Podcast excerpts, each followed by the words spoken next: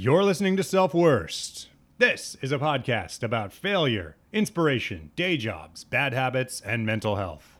We talk about art, we talk about spiritualism, we talk about imposter syndrome, perfectionism, meritocracy, and mediocrity. We do sometimes talk about things like sexual assault, suicidal ideation, self harm, trauma, and whatnot. So, you know, be advised. Each week, artists, losers, dirtbags, musicians, degenerates, comedians, actors, fuck ups, scholars, crazies, filmmakers, veterans, sluts, commies, weirdos, activists, addicts, teachers, fatties, queers, and all other types of beautiful people join me, Brad Pearson. Not a doctor, not a therapist, not an expert, in a discussion of what to do with this stupid, sacred life.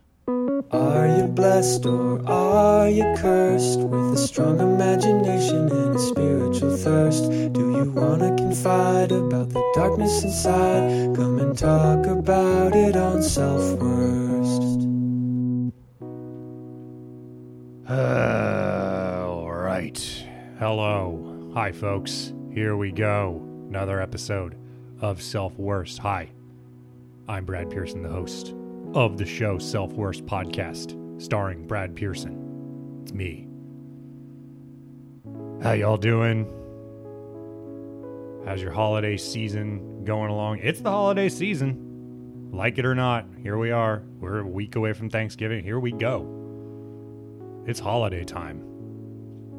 And all that that implies. It can be stressful for a lot of people, especially us uh, crazy folks, uh, men- mental folks, uh, mental mental mental health, mental illness people, neurodivergent people.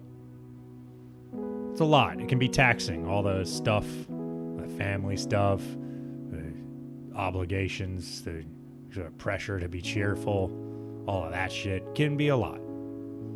It's just a hard time of year, man. It's all dark and shit. I'm tired. Right now it's oh my god, it's only 7:55. And it feels like it's I don't know, 11:45 at night at least. I'm fucking ragged, bro tired. I mean, I had a long day. Not to brag, but I had a very productive day today. Got up early, did some exercising, feeling good about that. But this is not I'm I'm again, I'm not trying to boast because this is not a normal thing for me. I had a weird dream, couldn't get back to sleep. It was like 6 a.m. and I was like, you know what? Why don't I just start? I'll just do my Muay Thai 7 a.m. Just like get this shit out of the way. Then I can do whatever for the rest of my day. I'll be done at 7:45, and I'll have the whole day. I'll get that endorphin rush. Gonna feel great, and it does. Oh, feels great. First thing in the morning, you've already like sweated it out. It's amazing. If I could do that every day, if I could will myself out of bed every day and start exercising at 7 a.m. and have it all done with and like showered and done and like that's it. Shit's in the laundry. We're we wipe our hands of it by like 8 a.m. Oh my god. If I had that discipline, oof. But I don't. Eh, It's not a usual thing for me. Had a weird dream. Had this weird dream. I was in a uh I was in New York City, but I was at a Target but it was like a suburban Target with like a full parking lot and like the big red concrete spheres and shit. You know what I'm talking about? Like a regular ass suburban Target. And I had a car in this universe. And it wasn't unusual that there was a Target. There are Targets here. For those of you who don't live in New York City, there are Targets but they're like weird and they're like in a two-tier building. You got there's like an escalator in the middle of the Target. There's a special escalator that your cart goes on, and your shopping cart goes on. It's very weird. I've never seen anything like that. It's just it's it's marvelous. It's a marvel of technology. It's, it's comforting in a way. You get to ride the little escalator next to your cart, and you're like, oh, good, there's all my stuff. It's still there. It's right next to me. I'm okay. I'm fine. This is all I know is being a little consumer boy. It is comforting in a weird way to be in this department store. But anyway, I was in this fictional dreamscape department store, Target, that doesn't really exist somewhere in New York City. And I got my fucking car towed. I don't even have a car in real life. But in this, I did, and I had a history with that car, and I was upset. I was really mad. Because I was like, of all the places in New York City, they're so ruthless with parking and all that shit, ticketing, towing. And I I park legally. I'm just fine. I'm in a Target parking lot. There wasn't even a lot of cars in there. It was like an empty lot. It was very early in the morning or late at night or whatever. Sun wasn't out. Nobody there, and I somehow got towed. I somehow knew that it had been towed, not stolen in the dream, too. I don't know. Dreams are weird, right? I woke up so mad. It didn't even matter that I don't have a car and that Target doesn't exist, and like it was fine. I don't have to pay that ticket. I don't have to go to the impound lot or anything. I don't have to do any of that. I was still just like, fucking those, oh, those motherfuckers. So I had that energy starting the day, and I was like, I need to punch something. So I did. I've been do I've been pretty good about it this week. I've been I've been doing a lot last couple weeks. Been doing the been doing the Muay Thai, been doing the Brazilian Jiu Jitsu. Hey, I've been going to the gym. And no, we don't wear masks at the gym. We're all vaccinated. I don't know what to I don't know what to tell you. It is the Wild West out here. I think we've all kind of lost the plot as to what we're supposed to be doing or not supposed to be doing with COVID stuff. I don't know. I, if I'm around, if I'm in a building, an enclosed place, and we're all most likely actually vaccinated and nobody's faking it, could be some people faking it, but I feel like we're all pretty cool. Then I'm not gonna wear the mask because we're it's it's hot in there. I don't know, dude. We're on our own now. We've been on our own. I don't know what to I don't know what to tell you. Hope y'all are doing whatever you feel is the most safe. Hope you're getting that booster shot. I got my booster. It's all good, but like I, I don't I don't know. I don't know. And then and then I and then I talk to other people who are like, "Oh, I'm I'm not I'm still not going to the gym and I mask all the time and like even if I'm outside, and I'm like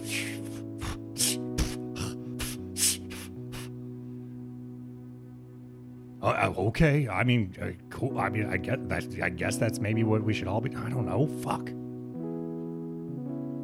Whatever. Can't do it anymore. There's not going to be another lockdown. There's not going to be another anything. There's not going to be another stimulus check. We're done. It's just going to keep ripping through the population. It's just a thing that exists now. Uh, it's bad. It's bad out there, folks. But hey, we have each other. We have this podcast. Isn't that what matters? Walked all my dogs, and I'm posting this episode right now, tonight. Yes, I hate to break it to you, this is not live. This is not a live broadcast. You cannot call in. You can DM me, you can email me to, I don't know, yell, yell at me about COVID protocols if you want. If you want. My ear's open. If you have a suggestion, I don't know, dude. Selfworst at gmail.com. Uh, Bradical Pearson on Instagram and Twitter. Selfworst on Instagram. Hit me up if you got questions. If you want to know more about the little uh, escalator at the Target, I can tell you more about it. It's pretty fun. I do. I still wear a mask when I go to Target. Don't remember if I was wearing a mask in the dream. Does it matter? If you're unmasked in the dream, are you unmasked in real life? Like Freddy Krueger situation?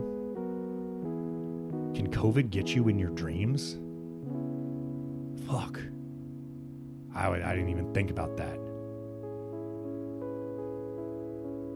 Anyway, it's going to be tomorrow when I post this. Bright and early. It's going to be Thursday. It's Thursday. Hello, Thursday, people. The usual day. Presumably, the sun will be out for, uh, for a minute. I saw the sun come up today, saw it go down. Not a whole lot of stuff happened but in between. This is very fast. I still got all this shit to do. It's crazy. I, my body is like, no, we're done, right? Got to sleep. We did a lot of shit today, and I'm like, no. But it's like, but it's dark, and I'm like, I don't know what to tell you. I got to do shit. We got to keep going. Am I going to be able to keep this pace up? No. Am I going to do a 7 a.m. Uh, exercise tomorrow? Probably not. Probably going to sleep. It'll catch up at some point. But, you know, I'm at the point where I can string a couple of good days together where I'm productive and like really firing on all cylinders, getting my shit done. And that feels nice. Going out having a, you know, having a life, going and seeing stuff, going to comedy shows. Yes, we're all vaccinated. Blah, blah, blah. Man, the day when I don't have to qualify uh, masked and socially distanced or whatever, of course. I can't wait. I really can't. Ugh, man. We're never going to get there, are we? This is just another qualification we're going to have to add to everything. God damn it. The world is bad. Speaking of, my guest this week. Oh my god, I've been talking for so long. I haven't even introduced my guest. I'm fucking punchy right now. My guest is podcaster, comedian, musician, cool guy, Pennsylvanian, Andrew Hillary. He runs a show, a podcast uh, called Worst Week Yet. It's a current events podcast, and they, you know, they talk about the the constant horror show that is constantly unfolding before our eyes. That is just the real world, and just all the humanity and depravity, cruelty and stupidity. But it's funny because you you might as well make it funny. I don't know. It'd be funny about it. He, he it, he's the only kind of permanent guy. He's like the main dude on this show. He's got sort of a r- rotating cast of all these other uh, weird folks.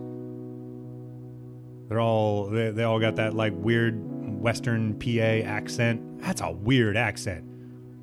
Pittsburgh is a seems like a crazy place. One of the great American cities. One of the most distinctive, crazy accents all this weird slang. That's one of the things that, like, atmospherically, that I like the most about this show.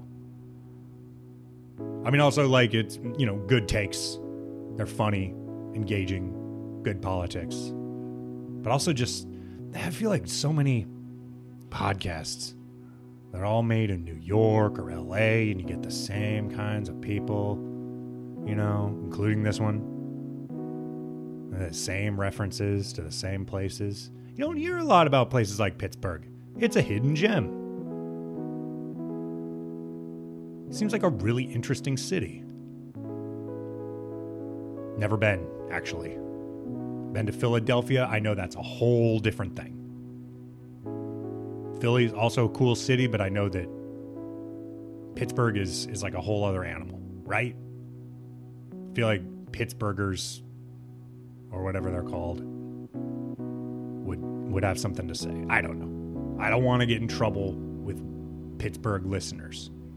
If if if Yin's Pittsburghers are gonna flock to this show because because of Andrew directing you to this show, I don't want to besmirch your fine city. I'm sure it's I'm sure it's tight. I've heard nothing but good things. I want to go one day. Maybe I will. I don't know.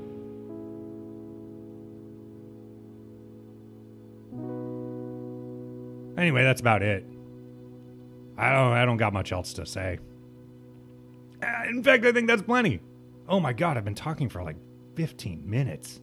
Jesus. What am I even saying? I need the sun. I need my son. My family. That's my uh Harrison Ford. My wife, my family. You know, he's always talking about that in his movies. He's always just trying to like hang out with his family. And then some bad guys are trying to get his family and he has to kick some ass. You stay away from my family. Oh, Harrison Ford is so handsome, bro. That's a hunk. I know there's all these other like there's like new school hunks. They're all chiseled and shit. They're all like Marvel movied out. But Harrison that's a relatable hunk.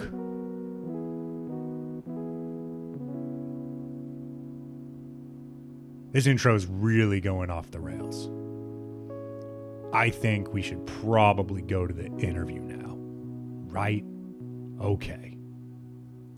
I'm gonna hit you up on the other side of the show. I got some more, you know, plugs and whatever to say. But for now, let's talk to fellow dog walker, fellow comrade, fellow podcaster, Andrew Hillary. Let's go.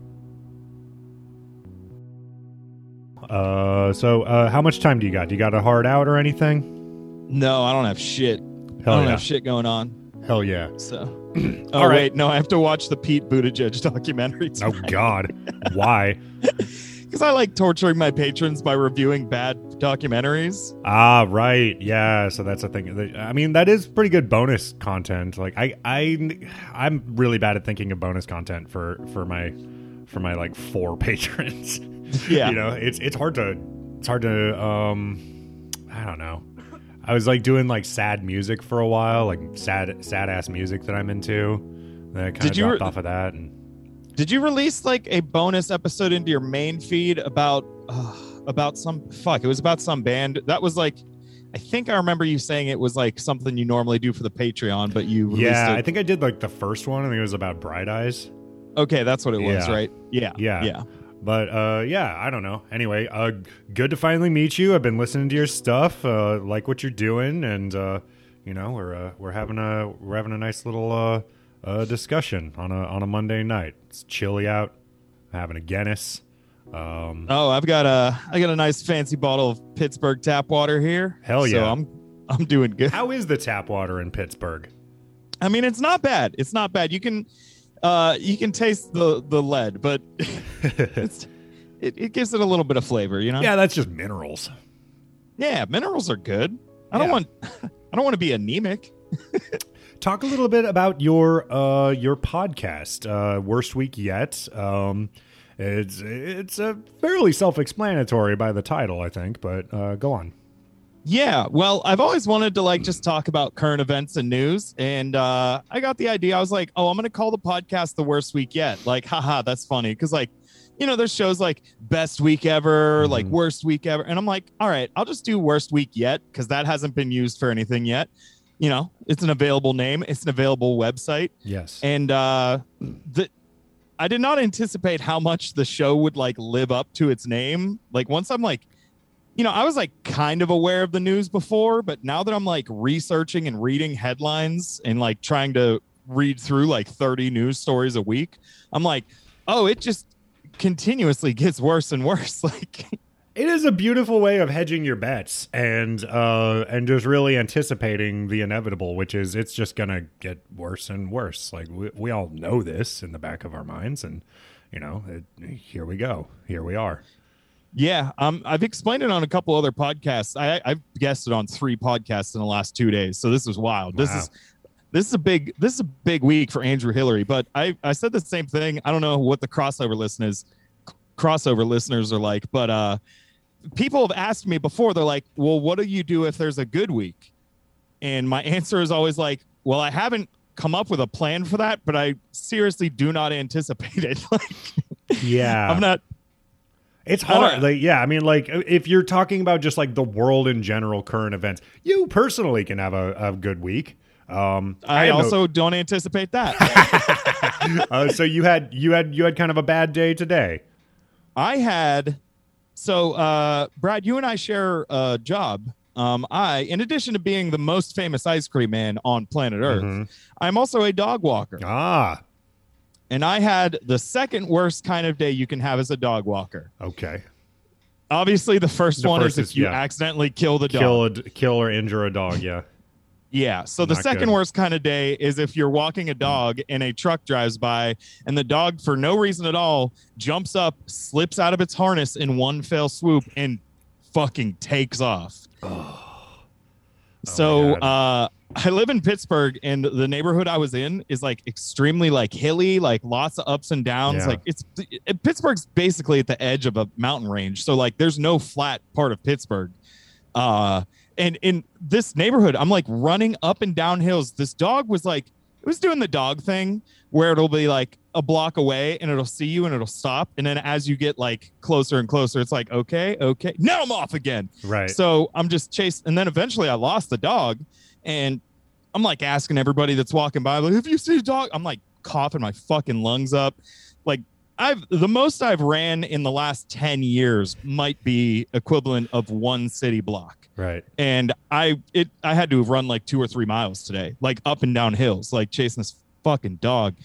Um, eventually, I lost the dog. I called the owner. I called the person who owns the dog walking company. I'm like, I don't know what to do. I don't know. How did that Um, feel? How long before? Because I've fucked up in these sorts of ways. Uh, not super often, but it's happened. I'll tell you about it. Uh, but for me, there's like this this balance point of like when do I call them? like when do I let Yeah. them know? Like when do I like when is it no longer I can't brush this under the rug anymore? You know? Once once I lost eyes on the dog, I was like, okay, Yeah. this is not something I know how to fix. Like, Right. I mean, I got this job dog walking. Like, my friend owns this company. It's like two other employees or something. hmm and like she just gives me an address. I go walk a dog. I don't. I don't even fucking like dogs that much. I'm a cat person. Like, You're a cat guy. but yeah, but like, I mean, you just walk up and down the street, pick up their poop. Dogs are dog walking is a relatively easy job. sure. I was like, yeah, I can do this for some money. It's fine. Uh, but yeah, wh- the dog got out, and I just like, okay, shit. Once I lost eyes on him, I called my boss. She called the owner. The owner started posting like Facebook neighborhood groups and How like, did they take it? Were they like, God damn you? Or were they like, oh shit, okay, well, thanks for telling me? And like, you know, this shit happens. well my boss was like my boss luckily was like god damn it i hate when people have these uh harnesses for their dogs dogs can slip out of harnesses What kind of a So, like, harness my boss was it? I, I don't know again i'm a cat person Right. it was like one that like you know you it's you wrap it around their belly and then clip it behind their shoulders or whatever Ah, did do dogs you- have shoulders dogs have shoulders? Yeah. Uh, Yeah. You don't use like a, a like a backup. Like a, I, our company, we always use a like a backup safety chain. Which um, I'll tell- I'll Mm. tell you more about that later because I, I had an incident um, that that strongly convinced me to uh, always use those. Um, okay but- well i'm so- i might i may look into it so they they uh took they did did they find the dog did they did they recover the the dog Okay, so she's the owner's posting in all these Facebook groups. I'm driving around in circles. My boss is driving around in circles. Uh-huh. Like an hour and a half goes by, two hours maybe, and we get a phone call from somebody that is like three miles away across uh like not a like an interstate highway, but like a like right Pennsylvania state road, like a busy fucking road. Uh the dog has like made it all the way across like to the other side of this neighborhood Jeez. and like went into a park and there was a family in the park. The dog just walked up to the family and was like hanging out with his family. I mean that's the thing. Like the dog is probably just having like a, a, a great time. The the Yeah. dog is like in that situation up until something bad happens like you know like i mean the nightmares they get hit by a car which like you know if cars didn't exist dog getting lost would not be that big of an issue you know like or a cat Yeah. getting out of the house a dog getting off the chain would not be that big of an issue like they like you'd find them eventually but we live in you know car culture Um, even in New York City here, like you know, like a lot of people don't drive, but a lot of people fucking do. Um, yeah, I've been to New York. There's still plenty of traffic. there's traffic. still plenty of goddamn cars, and um, y- you know that's what just makes it like a real fucking nightmare. You know, just Yeah. just this like Yeah. grid of death that you have to like navigate this dog through because they just have no concept of like what a car is and what it can do to them. Like they just don't Mm-hmm. fucking know.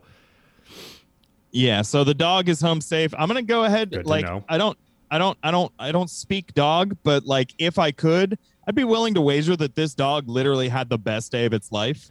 Right. Fucking asshole. like, yeah, dude, I got to like run across town and go to a park. I sick, saw this dude. big truck, and then I got out of my thing, and then I just ran and ran, and this guy was chasing me, and it was a fun game for a while. And then I eventually, I mean, he couldn't run very fast; he was pretty out of shape, and like just he was was, like, smoking a and puffing. cigarette. I was yeah, he was up a just, hill. he just couldn't. He couldn't keep up, and I just kept going and going. And I crossed this big ass road and like came to a park and met this chill family. Like, oh man, he's having the, the best time.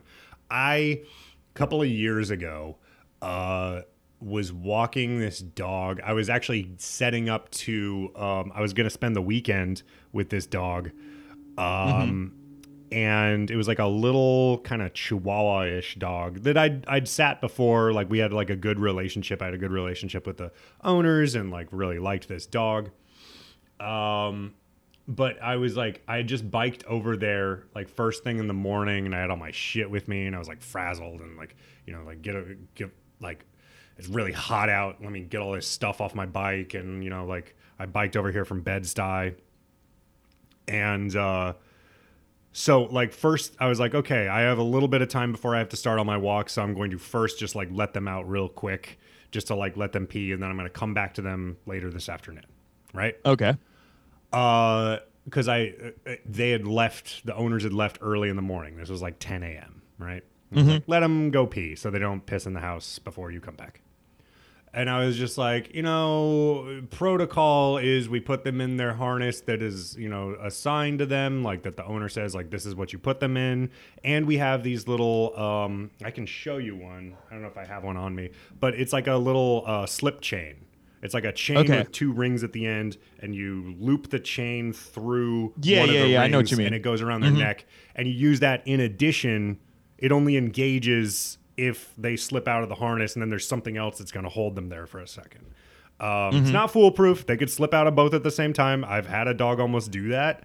Um, luckily, I like caught them before they could, but like it definitely could help out. But anyway, I was like, ah, fuck all that. I'm tired, and I just like, just like clipped the leash to just this dog's collar. Just had this little collar on, and we went outside, and it saw a dog that it knew across the street, and just went Right. like, oh hey, and just like ran out towards it, and the buckle for the collar just popped open Um, Good God. because it, it wasn't meant to you know, it was just like some Right, tall yeah. collar with its tags on it and just ran straight out into the street under a car that was coming down the street went between the wheels. Like when i saw it i was like oh What? cool dog's dead. I just killed that fucking dog.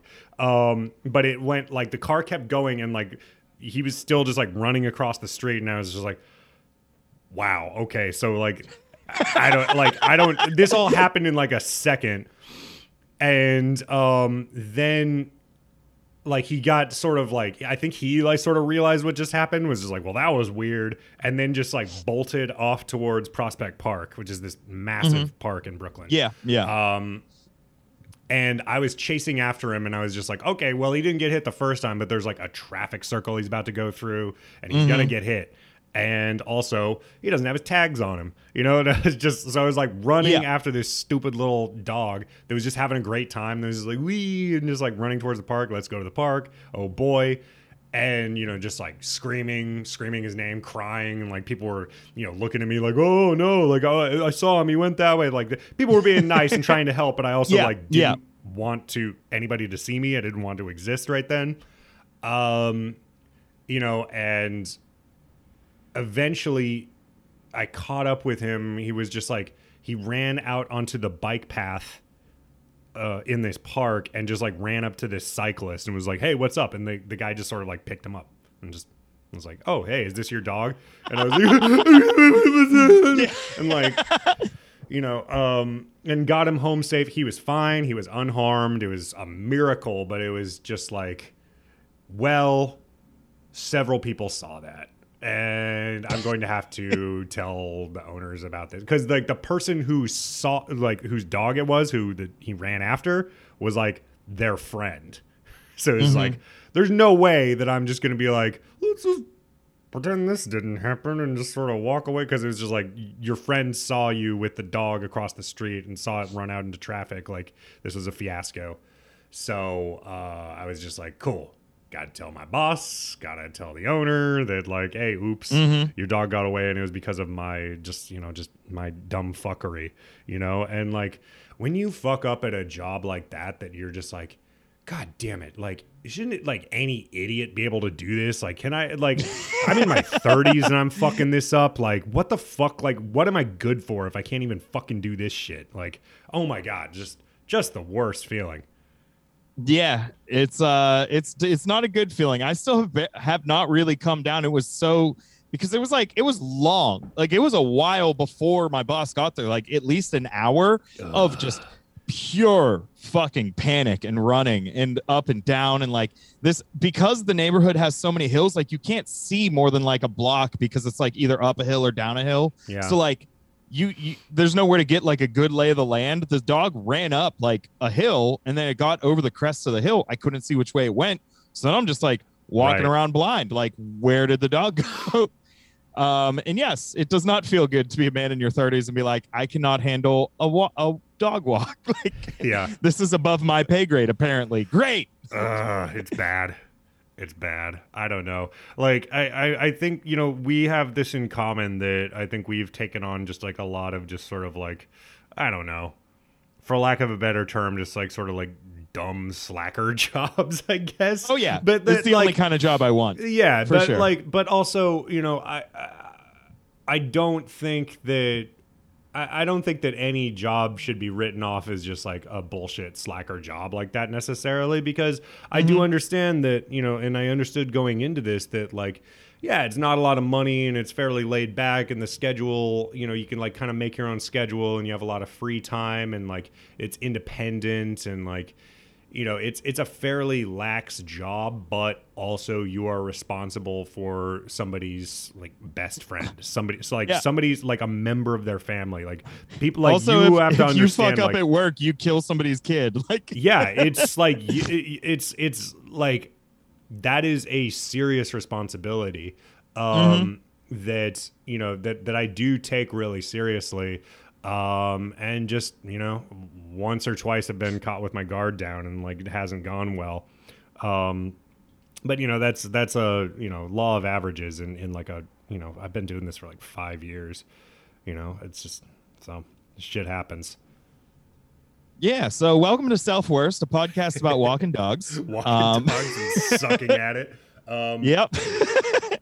podcast where two men in their 30s can't handle a very simple task. yeah, Uh, it's a bad feeling. I don't know. Like I, I- Yeah. I've struggled with this a lot. Just feeling um, useless or feeling like I have no place in, Mm-hmm.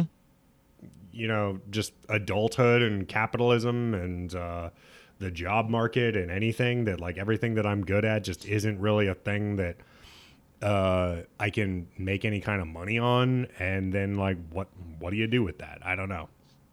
Yeah. No, I definitely feel that too. It's like, uh, I mean, as much as I want to be an anti-capitalist and like have that, like those leanings, like there's still the capitalist inside my head that's like, what purpose are you serving for society? like, you know, Yeah. like, and uh, yeah, you know, just kind of gotta keep making podcasts so you can be like, no, no, no, I'm doing something else. This is cool. I am doing something. I you know, I um in your pre-interview form you talked about how, you know, your your parents are both very kind of self-made. Um and uh and that you always felt um you know, I circled the word lazy. Uh that you're just always you said that you uh, you know, I was always kind of lazy and didn't really like, you know, uh do much so far as like the the the escalator, the ladder climbing um, that your siblings all did. Um, I wonder if you could talk a little bit more about that because I I think that the term lazy gets thrown about a lot and gets uh, cast at people uh, pretty pretty freely, but I don't.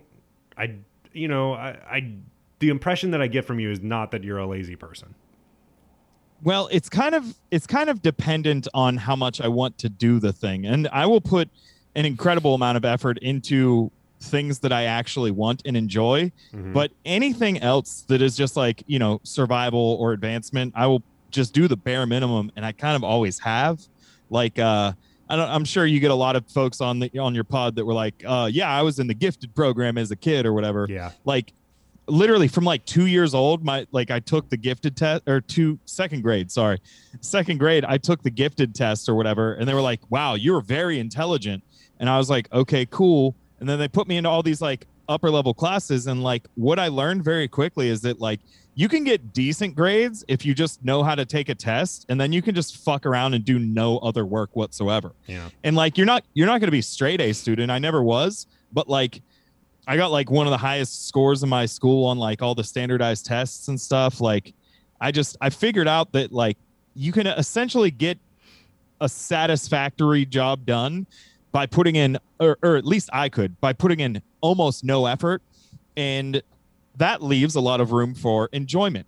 And uh to me that's like fucking more worth it. Like i would rather just sit around on the couch and uh you like watch a movie and not have like a career escalator path that i'm following then like just take away that free time to you know maybe have a bigger paycheck 10 years from now it's just not worth it to me yeah. It's hard to. Uh, I don't know. I've never felt like I really fit in with the the ambitious sort of capitalist order.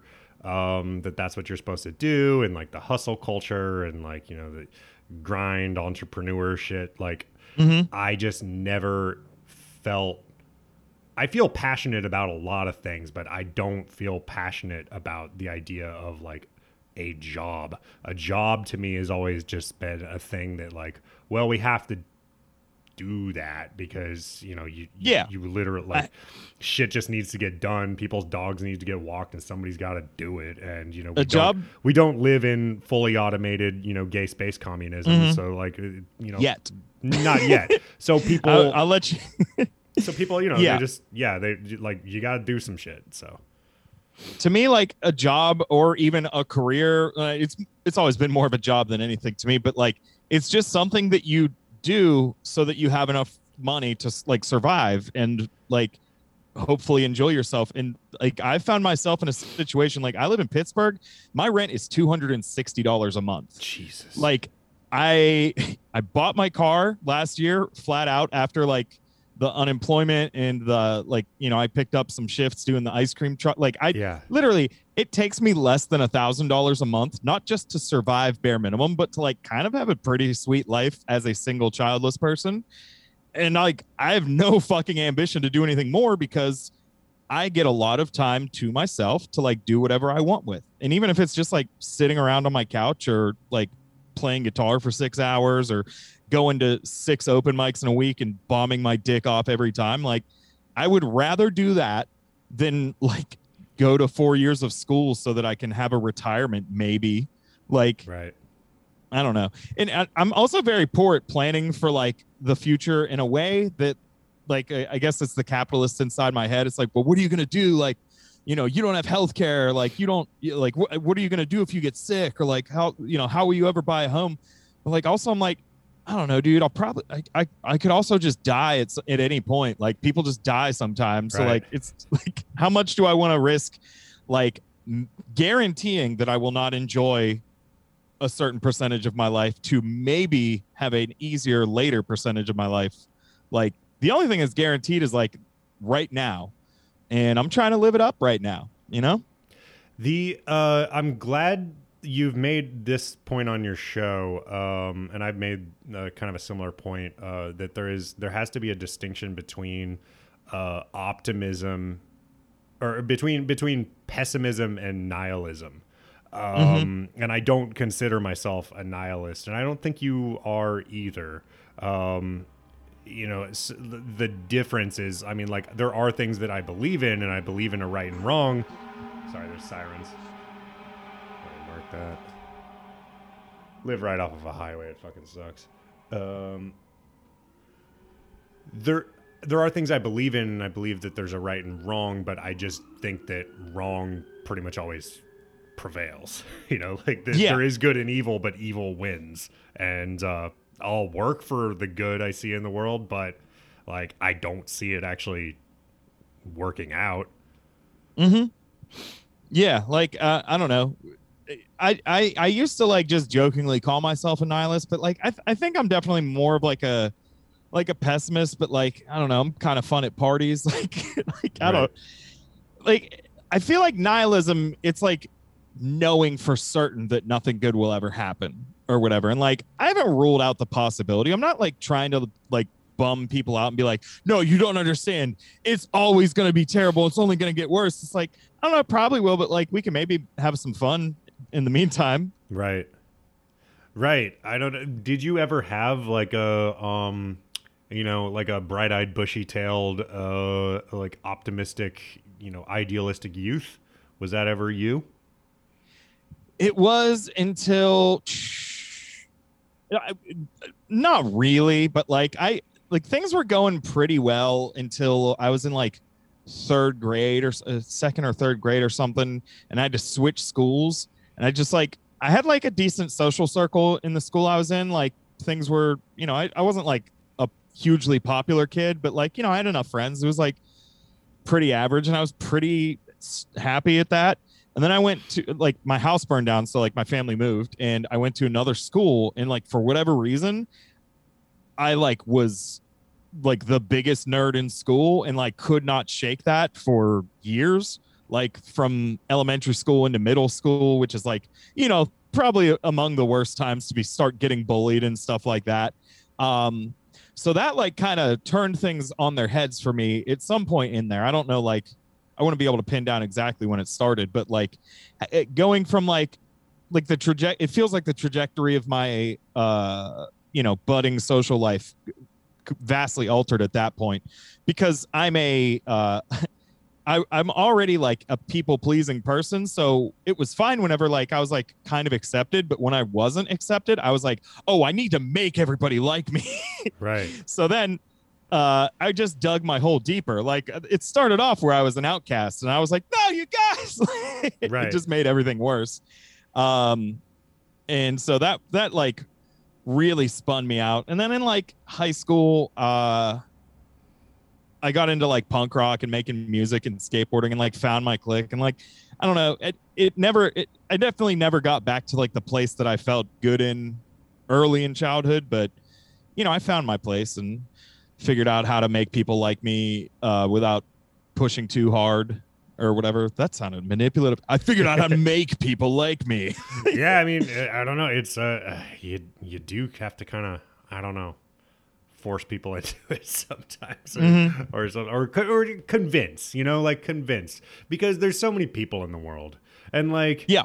how do you stand out from the crowd first of all? How do you not just like blend into the fabric and get just ignored? And then once you like people actually have their eyes on you, how do you like convince them that they like what they see? Like it's it, it's a lot of there's a lot of questions there, especially like in you you know you're already uh, a pretty you know a, an intelligent kid, but you've already realized that um, you don't or you don't feel compelled to apply you know that intelligence necessarily to anything. So you just have this just extra you know brain power extra energy spinning around in your head all the day all, all the day.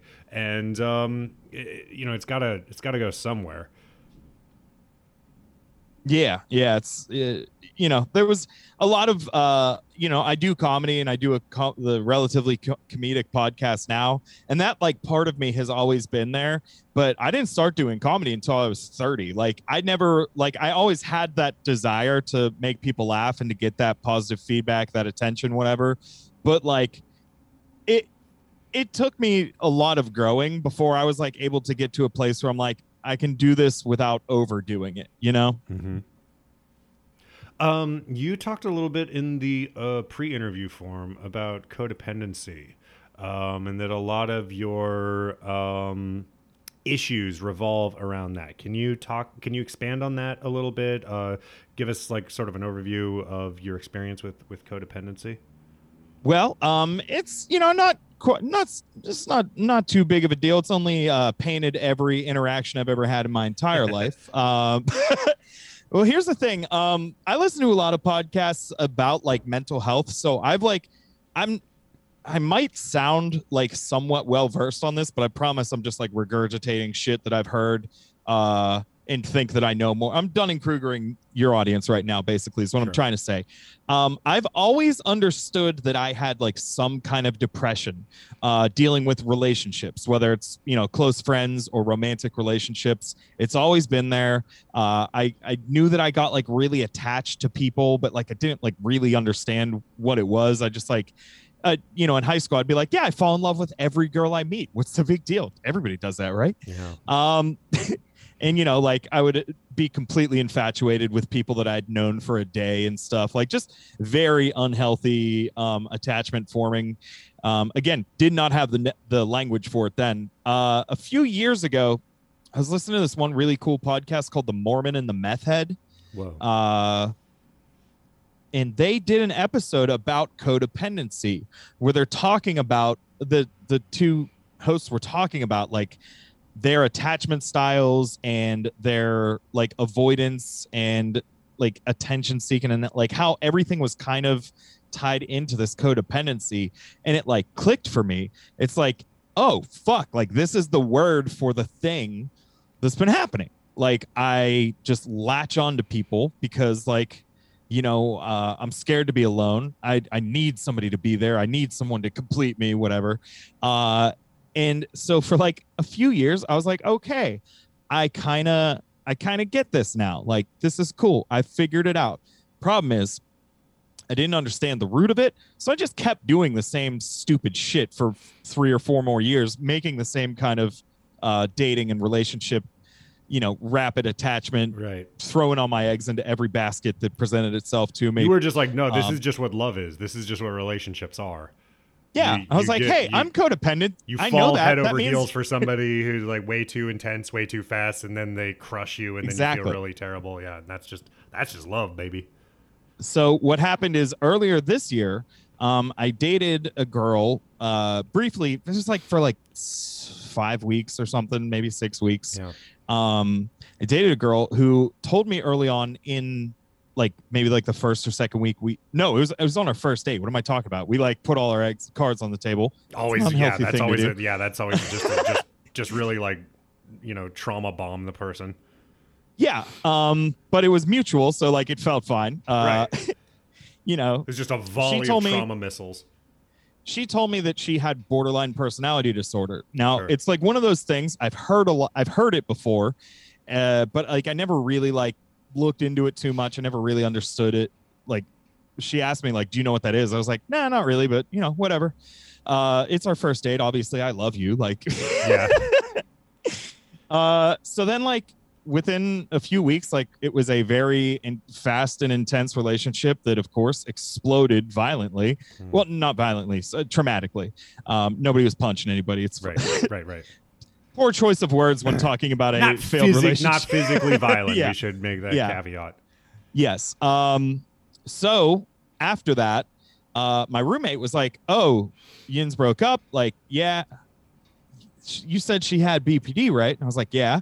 And he sent me um, a link to this trauma counselor named AJ Mahari, who is she specializes in um, pre- people who have previously dated uh, borderline personality disorder people. So, um, I started watching these videos, and so what AJ Mahari did, she broke down a lot of what BPD is, Yeah. but she also spent a lot of time breaking down what makes people attracted to um, these clus- cluster B personalities, like Yeah. borderline and bipolar.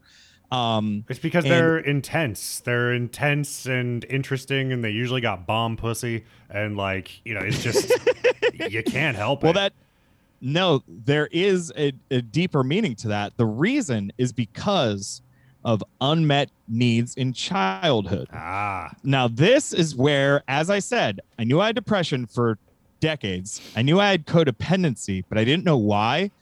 And then when I found this out, it just like all fell into place. The reason why I developed these intense, intense attachments to people that are, you know, relatively like unstable and love bombing and like doing all these like very intense relationships is because that's what I needed. I needed to get some, uh, like some of that kind of love as a child, and I did not.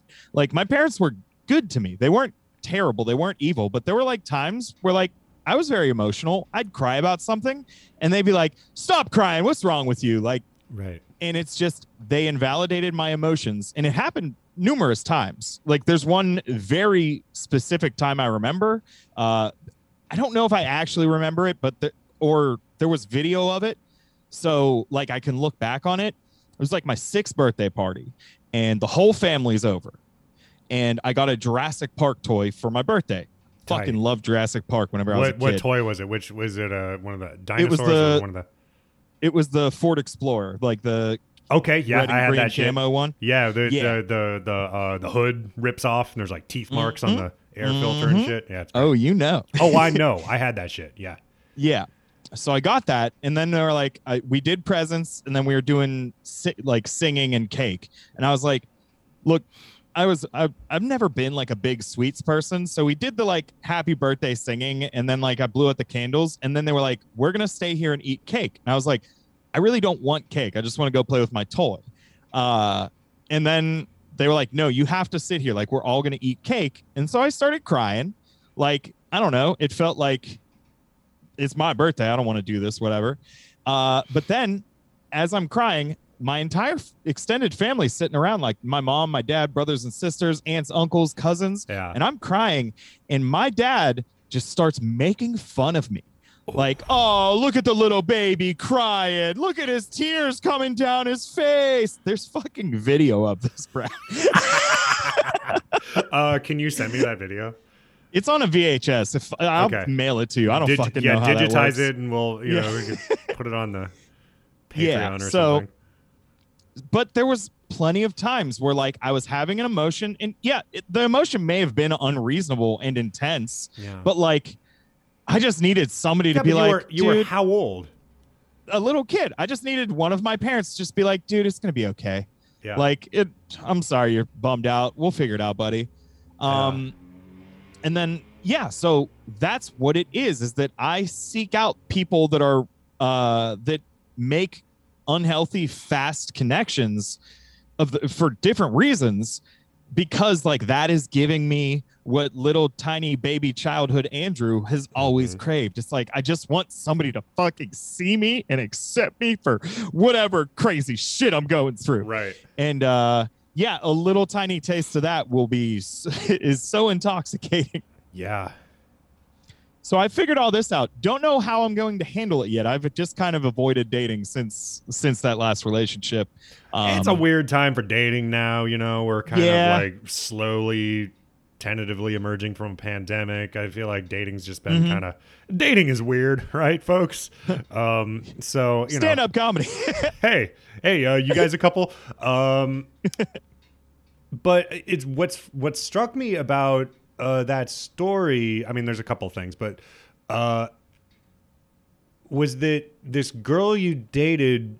She was aware she had BPD, um, and yet it seemed like it still reared its head in a bad way, um, which is kind of surprising to me because I feel like, you know, I, I mean, I know a few people with BPD, and if they're aware of it and if they're working Mm-hmm. on it, like it is, it's hard because it's a personality disorder. It's not a mood disorder. It's not something Yeah, that you can everything- just like take a pill for and like it increases your Yeah, serotonin exactly. or whatever. It's like your whole fucking outlook, the like the mechanism, the lens through which you see the world is all fucked up. Mm-hmm. So it's extremely hard, but you can do it. Um, but what's you know like what I've in my experience, the people with BPD who are the most destructive, especially in relationships, are the ones that they're not aware that they have it or they won't accept that they have it, you know, and and and they don't want to do any kind of treatment for it. Yeah. Well, I'll, I'll say like I want to make it very clear like this I, I this is not something I hold against this person. Like we've all got our shit. Like uh, you know, p- it's it's hard to talk about your experience with other people and their shit because like I in no way want anybody listening to this to hear this and be like, yeah, this dude's just calling his ex girlfriend crazy. Like, Yeah, no, dude, fucking like, crazy bitch, stupid BPD Like- lady. Yeah, no. I as much as I hurt as a result of the situation, like I still like feel bad for this person. Like she didn't mean to do anything she did. Like I know she Right. wasn't like like I don't know. She I guess she also is like a bit of an alcoholic too. So like that's like when you start mixing those things, she told me that she had gone and gotten a lot of treatment for the BPD, but like she had stopped or like hadn't found a new therapist in a year or something. I don't know. It's a fucking mess of a situation. And like I you know, it happens. Like people are struggling. People got to get through their shit. It's you know, it's it's not the end of the world. Like this, I don't want I don't want her to feel bad if she somehow fucking Right. finds it. I don't want her to feel bad. That if I was healthier, I would have seen the first date trauma dumping as a red flag. So this is on me as well. right. Um, but it was just like the the severity of this situation like shook a lot of shit loose in me Sure. and so it was like it was painful and traumatic but it was extremely enlightening and so that's why i like that's why i want to talk about it i don't want to talk about like just be like yeah dude all my problems are my ex's fault like no no, Yeah. no, no. Yeah. No, I mean that's Sometimes- that's that's uh I I commend you for taking that um that perspective and for making that uh that caveat that this isn't, you know, the like let's just dump on our exes for being crazy, you know, hour. Yeah. That's not what this is about. And I feel like cuz also BPD especially is a very stigmatized um mental illness uh, because it is so it, it does tend to be so uh, explosive in a lot of ways and and it Yes, does tend yes. to like be extremely destructive in interpersonal relationships and it, it's just it's a very like fiery noticeable like you know like like very forward kind of you know mental thing um and I, I feel like especially you know i read this um, i've been doing a lot of research into you know research into uh bpd i've been watching a lot of alex jones. Yeah i've been watching you know i've been i've been you know just like like you just like listening to a lot Mm-hmm. of like podcasts while like I, I you know like scratching my balls. But like i um what i have found is that bpd gets diagnosed in women three to one um you know more than men.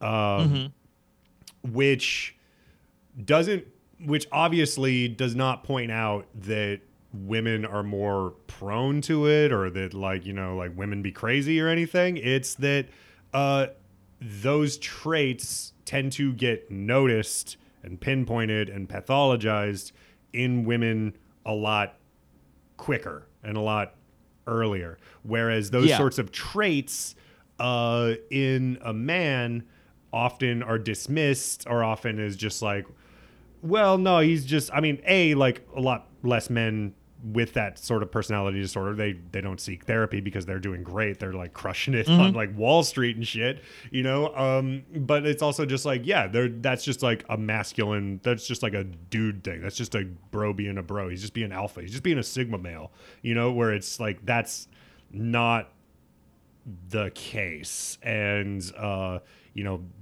of course bpd is just as prevalent in in in men as it is in women but it's uh it just goes unnoticed. And i think that that leads it you know men tend to be a lot more uh, violent and crazy and destructive with their mental illnesses and it's probably a lot Yeah, worse. You know when you when you put that shit in a male body full of testosterone like it's not good you know? Yeah.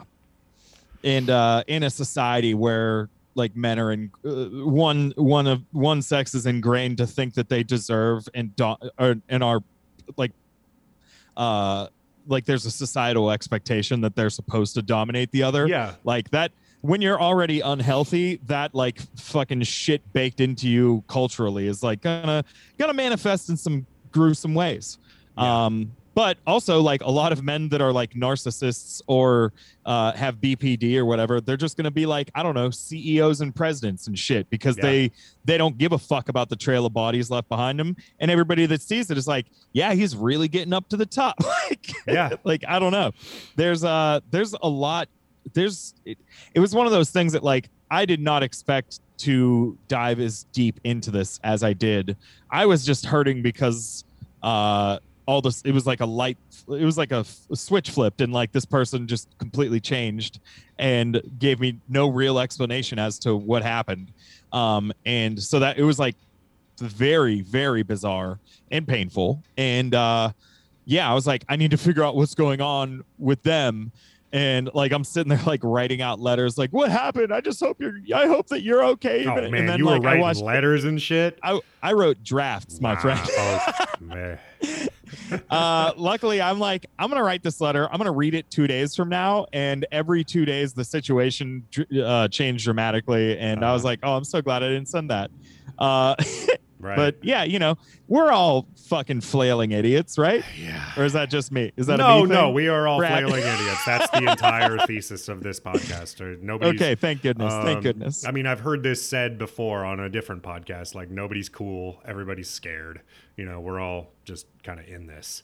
You know, and that's Fuck yeah. pretty true. Like, and um, you know, I, I mean, there was a minute where I thought that I had BPD. Um, I don't think that I do, um, but it was it's something that I like discussed in depth with my therapist.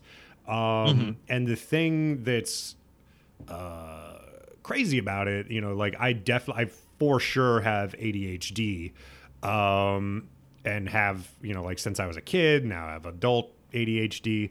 Uh, the thing that's so weird about uh, ADHD, and I think like a lot of mental illnesses, uh, it's not so much like they are compartmentalized little categories like a, a person with ocd acts like this and has these traits and like they don't share any traits with somebody who has um you know anxiety they don't share any traits with somebody who has depression they don't share any traits with somebody who has uh, adhd or or borderline like- personality disorder they're like All Venn of this shit is on a fucking spectrum. Yeah. Like like a spectrum a spectrum Venn diagram. a spectrum Venn diagram. And so like you know like there are like ADHD has a lot of overlap with autism.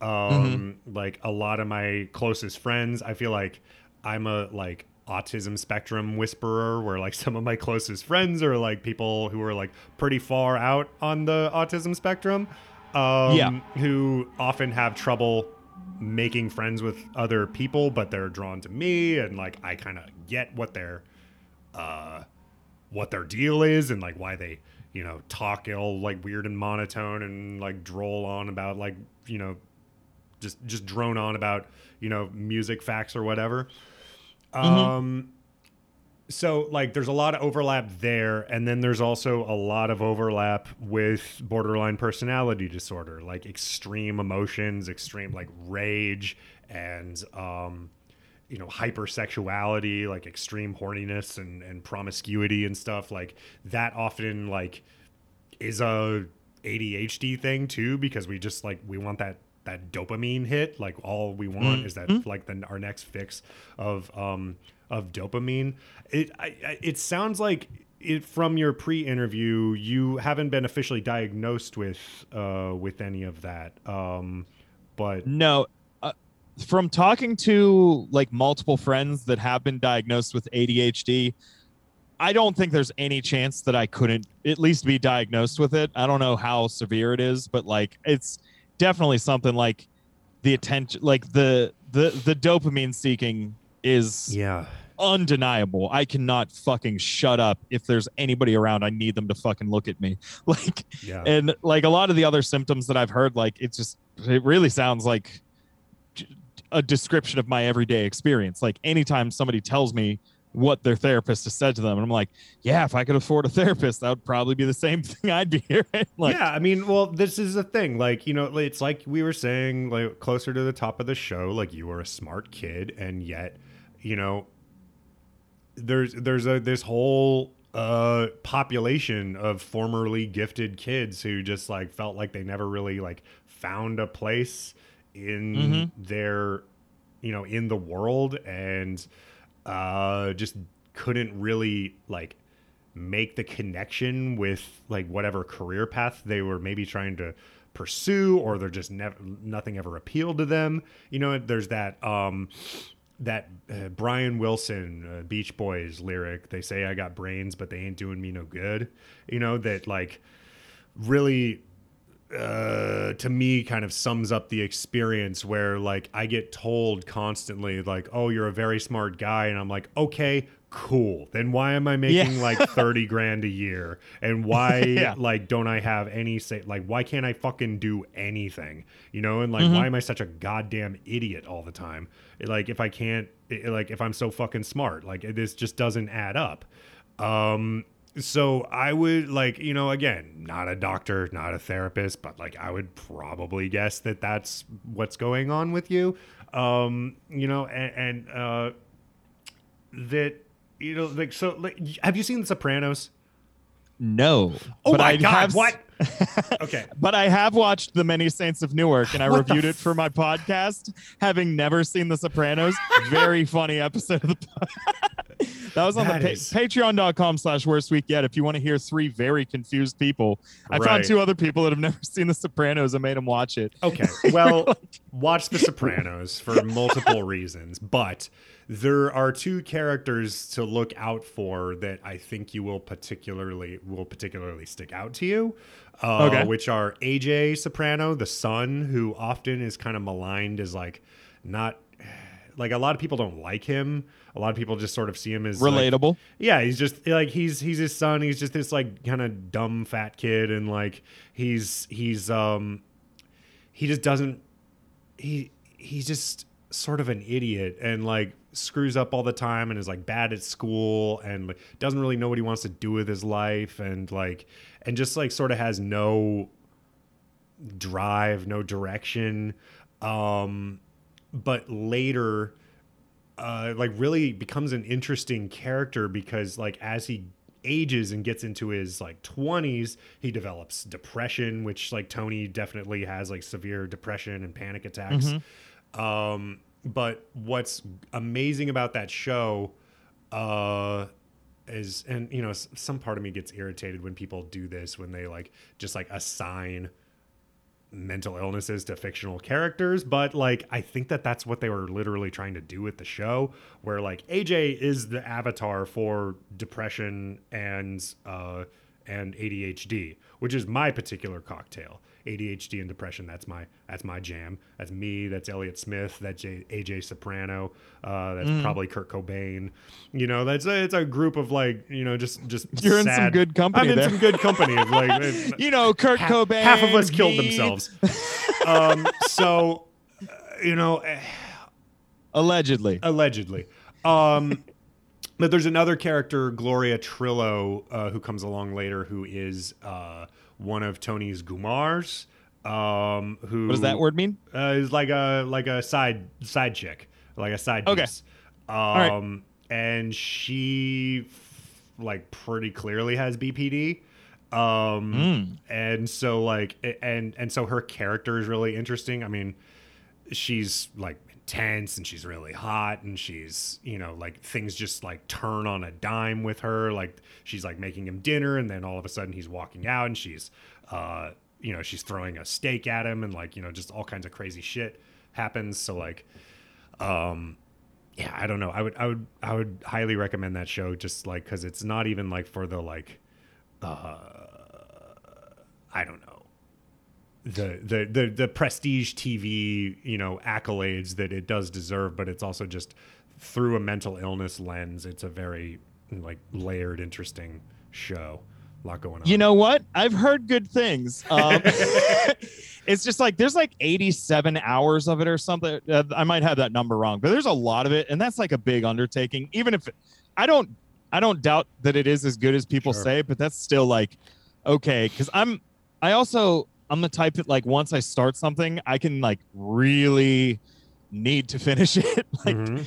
so, uh, I don't know what that aligns with or what part of me that is. But yeah, so like I could see the moment that I start that, I'm going to lose two weeks watching it every single day. Sure. Um, a movie that you and or your listeners should check out if you want to get a little bit of fun stuff about BPD in a much shorter per- period of time is uh it's a movie called The Love Witch. Have you ever heard of this? I've heard of this. I haven't actually seen it. I know that it's like really cool looking and like it's they like they like it is perfectly cool. It's like executed the like 60s, you know, art design. yeah, it look it's a, it came out like 3 or 4 years ago, but it looks like it was made in the 60s like perfectly.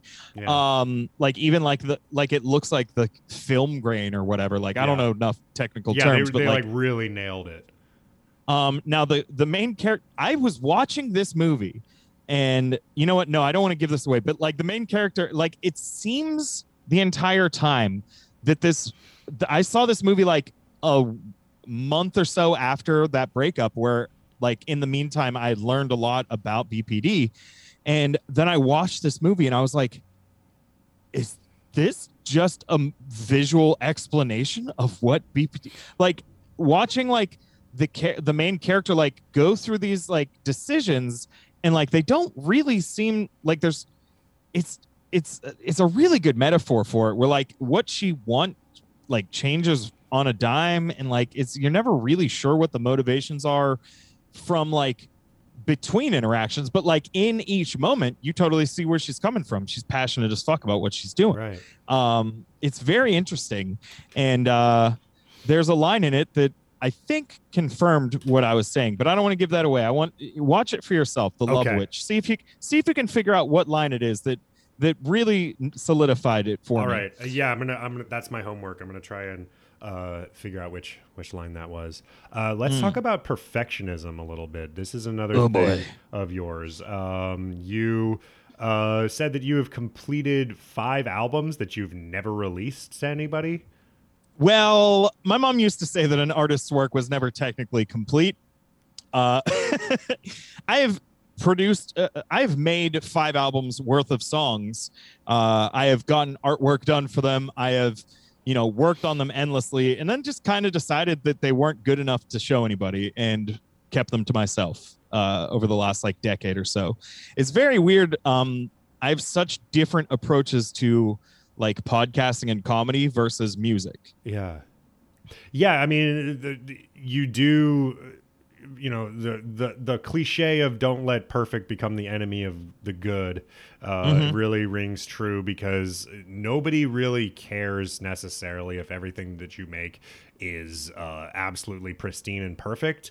Uh, What Mhm. they care is that you know, like most everything that I really like, like you know, like especially in like the podcast world, it's like a mixed bag and like there's podcasts that i listen to religiously every week and like sometimes they're on sometimes they're not and sometimes there's just like not really like a you know a, a thread or like sometimes i get like tired of them for a few weeks and then i come back but like it's the putting it out every week that is absolutely Yeah. necessary Exactly. Yeah. Um, and with comedy, like I, do you know Jake Flores? yeah had him on the show Jake- Oh, okay, cool. Um, I love Jake. He's uh good, like not a gr- good friend, but like I really look up to him a lot. Jake, if Yeah. you're listening, what's up, buddy? what's up? Um, what's up jake and uh, he he talks about like the way like like comedy being something like in the room, like it's kind of gives it this like punk rock like you know capturing comedy and listening to it on a cd like does not at all give you what you experience being in a room full of people laughing Yeah. and like because of that like fleeting like it's more about the moment than the like this being a product of comedy. Like i walk up onto stage with literally like one word written down and then just try to riff a joke for the entire week. Like i'll just keep trying to like just wing it until i figure out how to do the joke. Like i do not i comedy is not precious to me at all but it is so fun. Like working on that process getting it right like getting it ready for a show.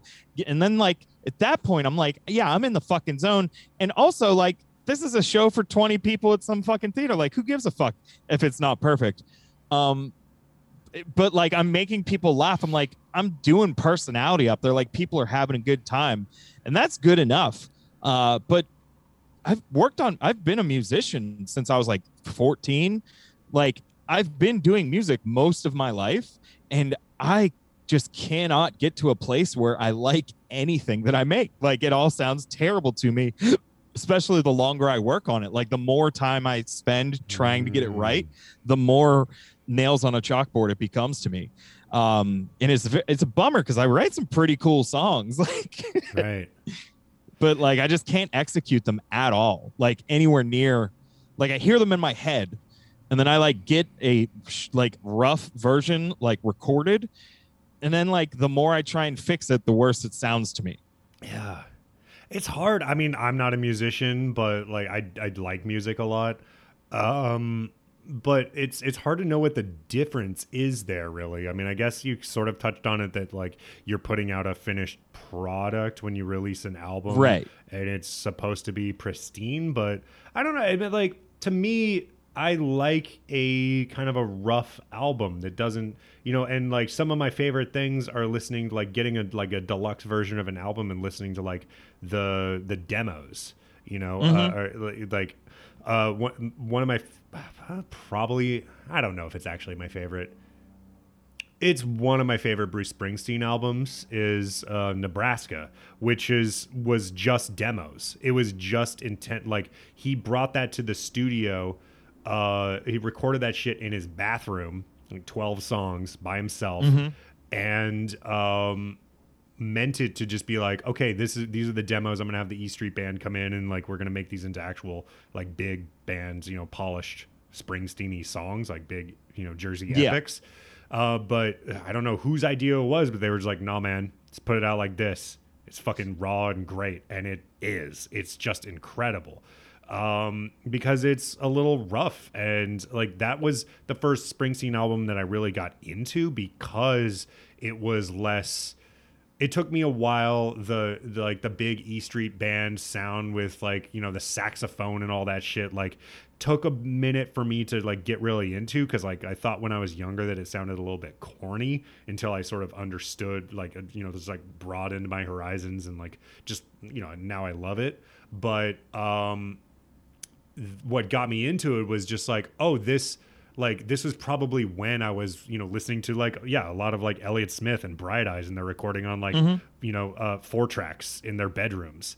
And it was just like, oh, here's him doing that. It's just like very simple and it's flawed and you can hear tape hiss and like, you know, um Guided by Voices too is another like one of my favorite uh bands and like, like it, all, all those records like their best records are just rough as shit and they just put them out put them out put them out put them out put them out put them out and it's you know there's just this uh i don't know how people get there to that point where they're just like i'm just slinging these fucking things out it's, it's Yeah. a, it's a pretty incredible step to take Yeah, and I think it's just like the what I'm trying to do with the songs. Like, I most of the songs that I write, like they could you could get a decent version where it's just like me with an acoustic guitar. But like when I sit down, like I'm not a great guitar player, but what like the one skill that I have is like I feel like I'm a pretty good um like composer, if you will. Yeah. Like when I write like a little like couple notes on the guitar, I can hear what the other guitar is doing. I can hear what the bass is doing. I can hear how like the bass and the drums are like going back and forth playing off of each other. I hear all that in my head.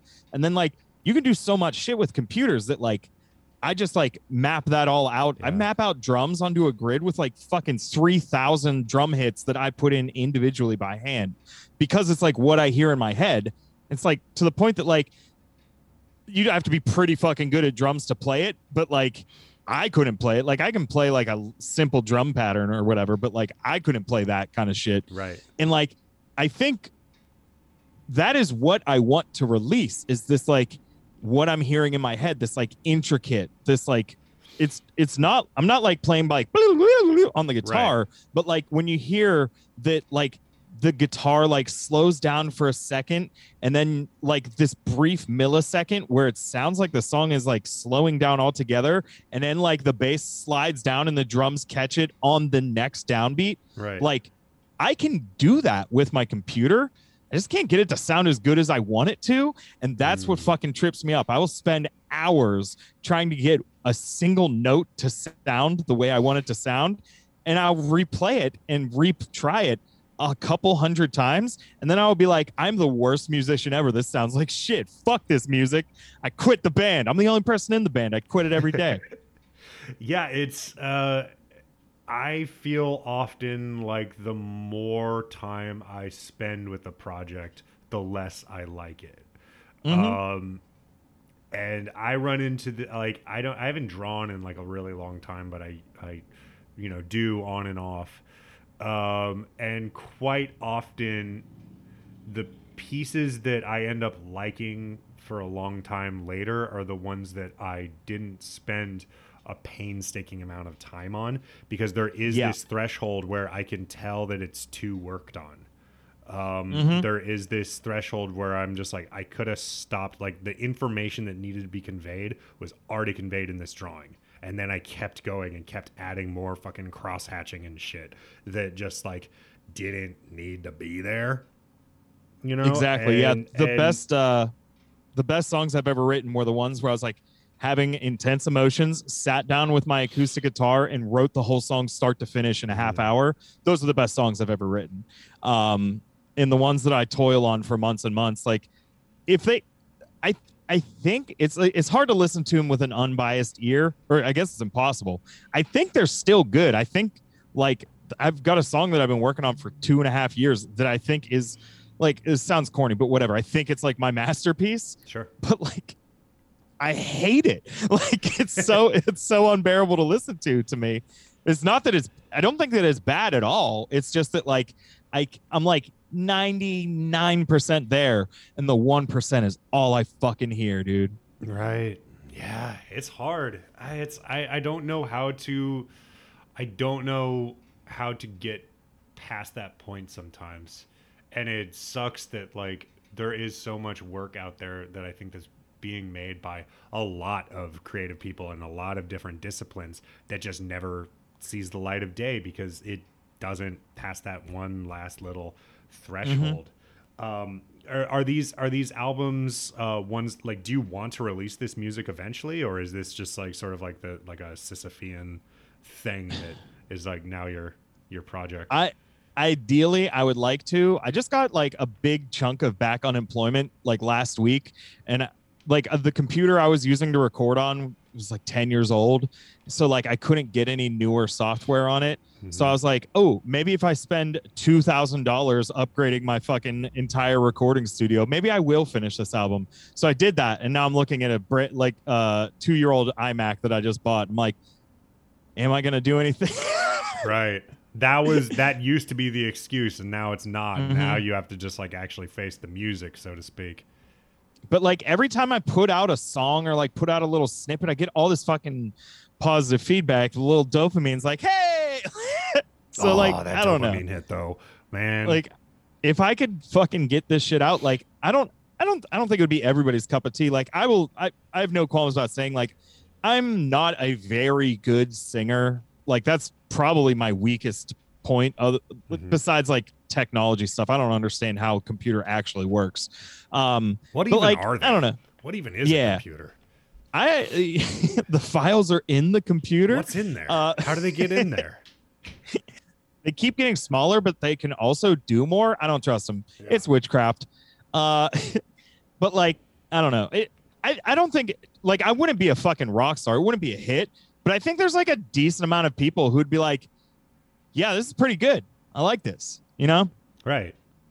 Is that what you want? Like, is that like at the end of the day when like you, like you sort of think about like what the end result is? You just like, yeah, I put this out and there was some positive feedback, or like, is there something more that you, you know, like that you would feel disappointed or crestfallen if it didn't hit that, you know, if it wasn't received in a certain way? Honestly at this point just because i've like done this so many times in the last decade i would be probably i would probably be happy enough just finishing it like just Mm. finishing a fucking album then like i mean the the feedback would feel nice like if people liked it but like i don't really care. Like i'm not trying to be like oh i'm gonna sell copies of this album. I'm gonna get a band to back me up. Like i don't want to play fucking music live. Like it's fun but like the politics of working in a band and finding people that are on Yeah. the same page and that aren't gonna get drunk and like fuck off. Like i don't want i've done that. I did that for like my teens and early 20s i never want to do that again. That's why i like comedy. You don't have to worry about somebody else involved in your performance uh getting drunk and fighting you like Right. like uh, I, I did the ceiling for me isn't i don't i don't really care where it goes i just i would like to finish a fucking album uh and just be like hey i made a thing once How do you cool. how do you think you can work through this wall though, Andrew? What's what is what do you think like the the steps are? I, I want to help you get through this. I want to see you non- put this stuff out. a non-arbitrary deadline like a non-self-imposed deadline like if you give me a deadline no matter how big the task if it's unavoidable i will finish that shit like you give me a fucking 10 page book report uh, i will wait until an hour before it's due and i will fucking hammer that shit out but uh Right. yeah, I mean, sh- okay, so should I like just like give you an ultimatum then? Should I just be like, I've already given myself if one. You, Uh, no, I'm gonna I give you if you don't if you don't put it out by the end of the year, I'm gonna drive over to Pittsburgh. and I'm gonna beat your ass. fair enough dude Okay. uh yeah well i just got this new computer so like Okay. Good. Start cracking Yeah. on it. Start cracking yeah, on I it. I got I got it all set up today. I'm I'm I'm excited. I'm excited. you got a month There's and like- a half. yeah, yeah. So who knows?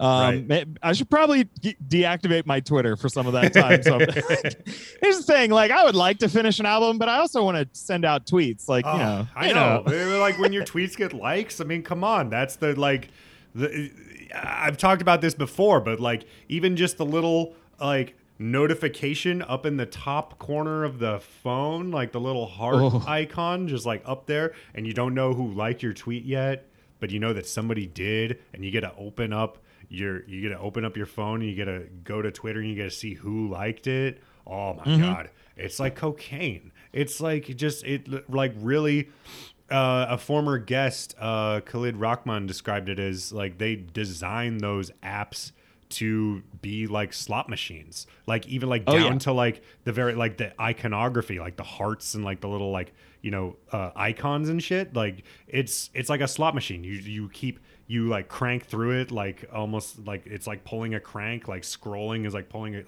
and you just keep moving through it. It's designed to be super addictive and like I yeah. I mean, and it works.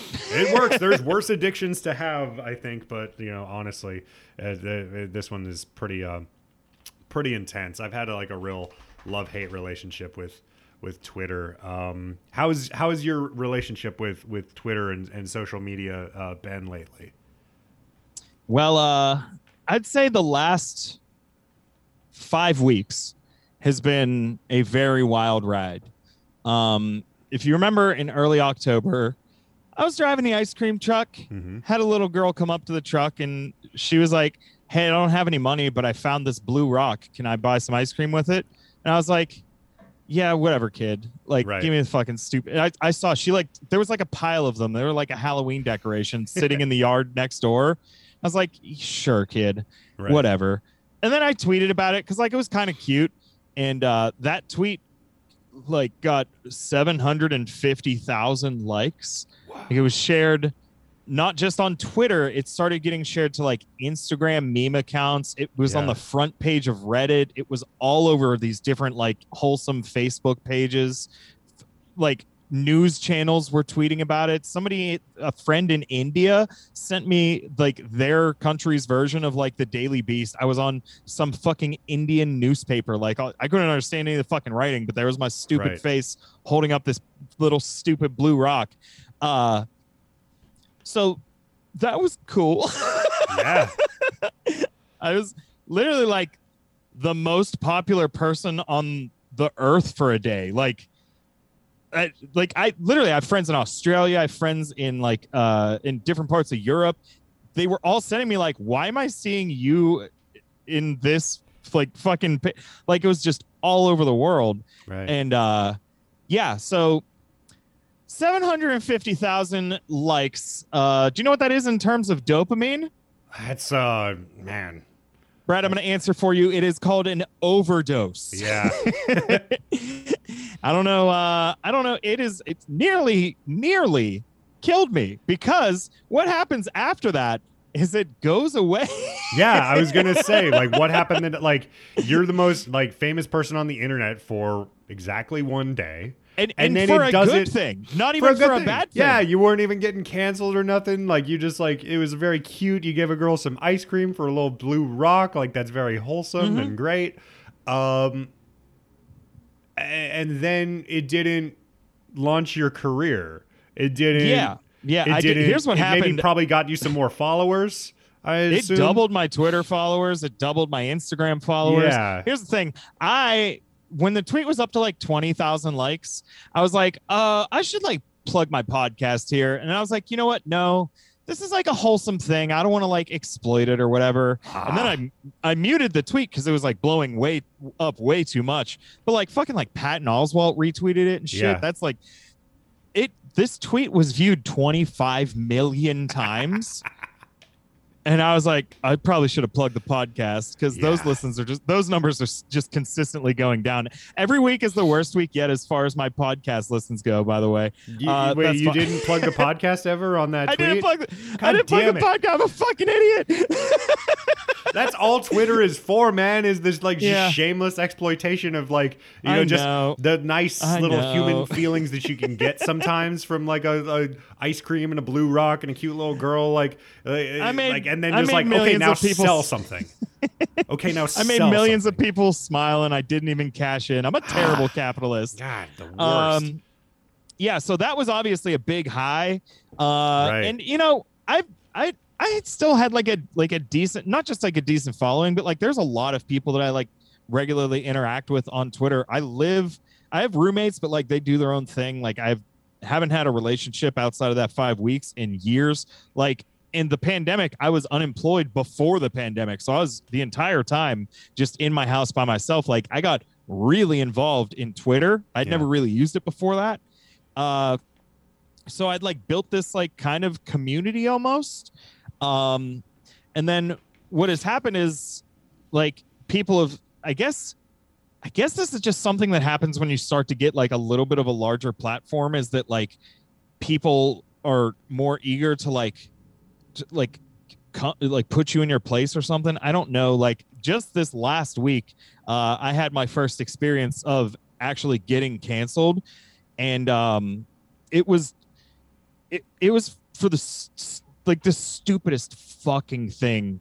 Like, uh, don't worry, you're not an hour and a half into this podcast. You're gonna find out that I'm a sex criminal. Don't worry. right. It was just it was just a stupid joke, um, a careless joke, uh, one that like I I I fucked up in a way, but like the the reaction was just so unwarranted. It was just I- it was I just like an old tweet that was like kind of a shitty joke.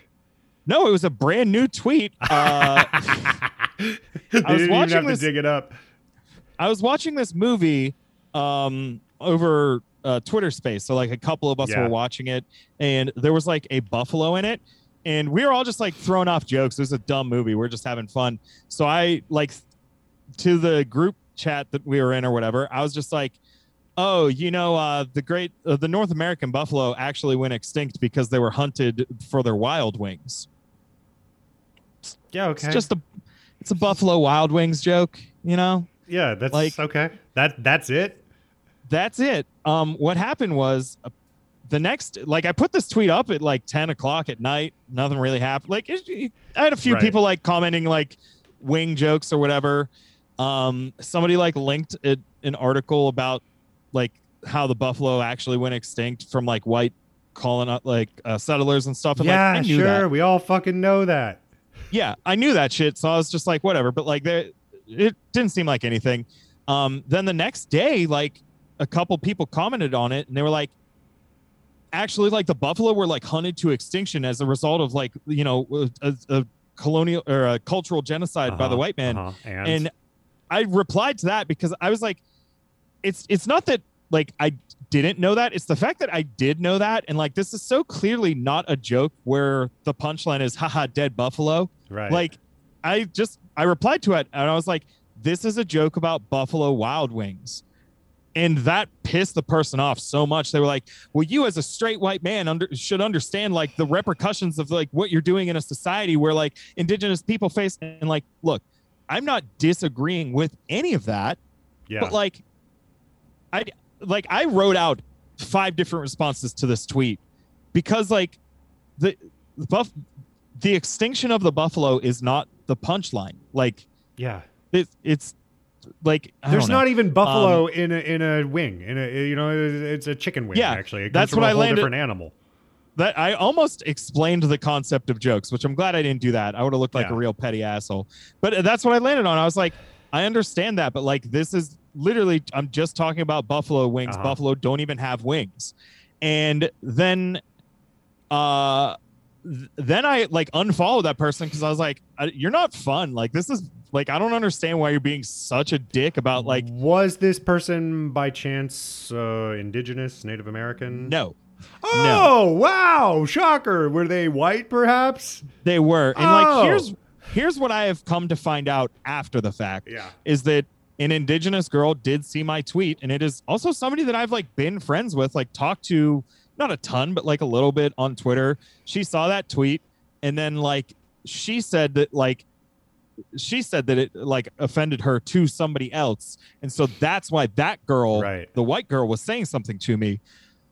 Look, I in my comedy, like I have like I have a reputation as being like the social justice police and like Pittsburgh comedy. Like people will come up to me and be like, "Is it cool if I tell this joke?" And then tell me like the most vile joke ever, and I'll be like, "No, dude." And then they'll tell Right. it anyways and get a laugh because I live in a fucking small city.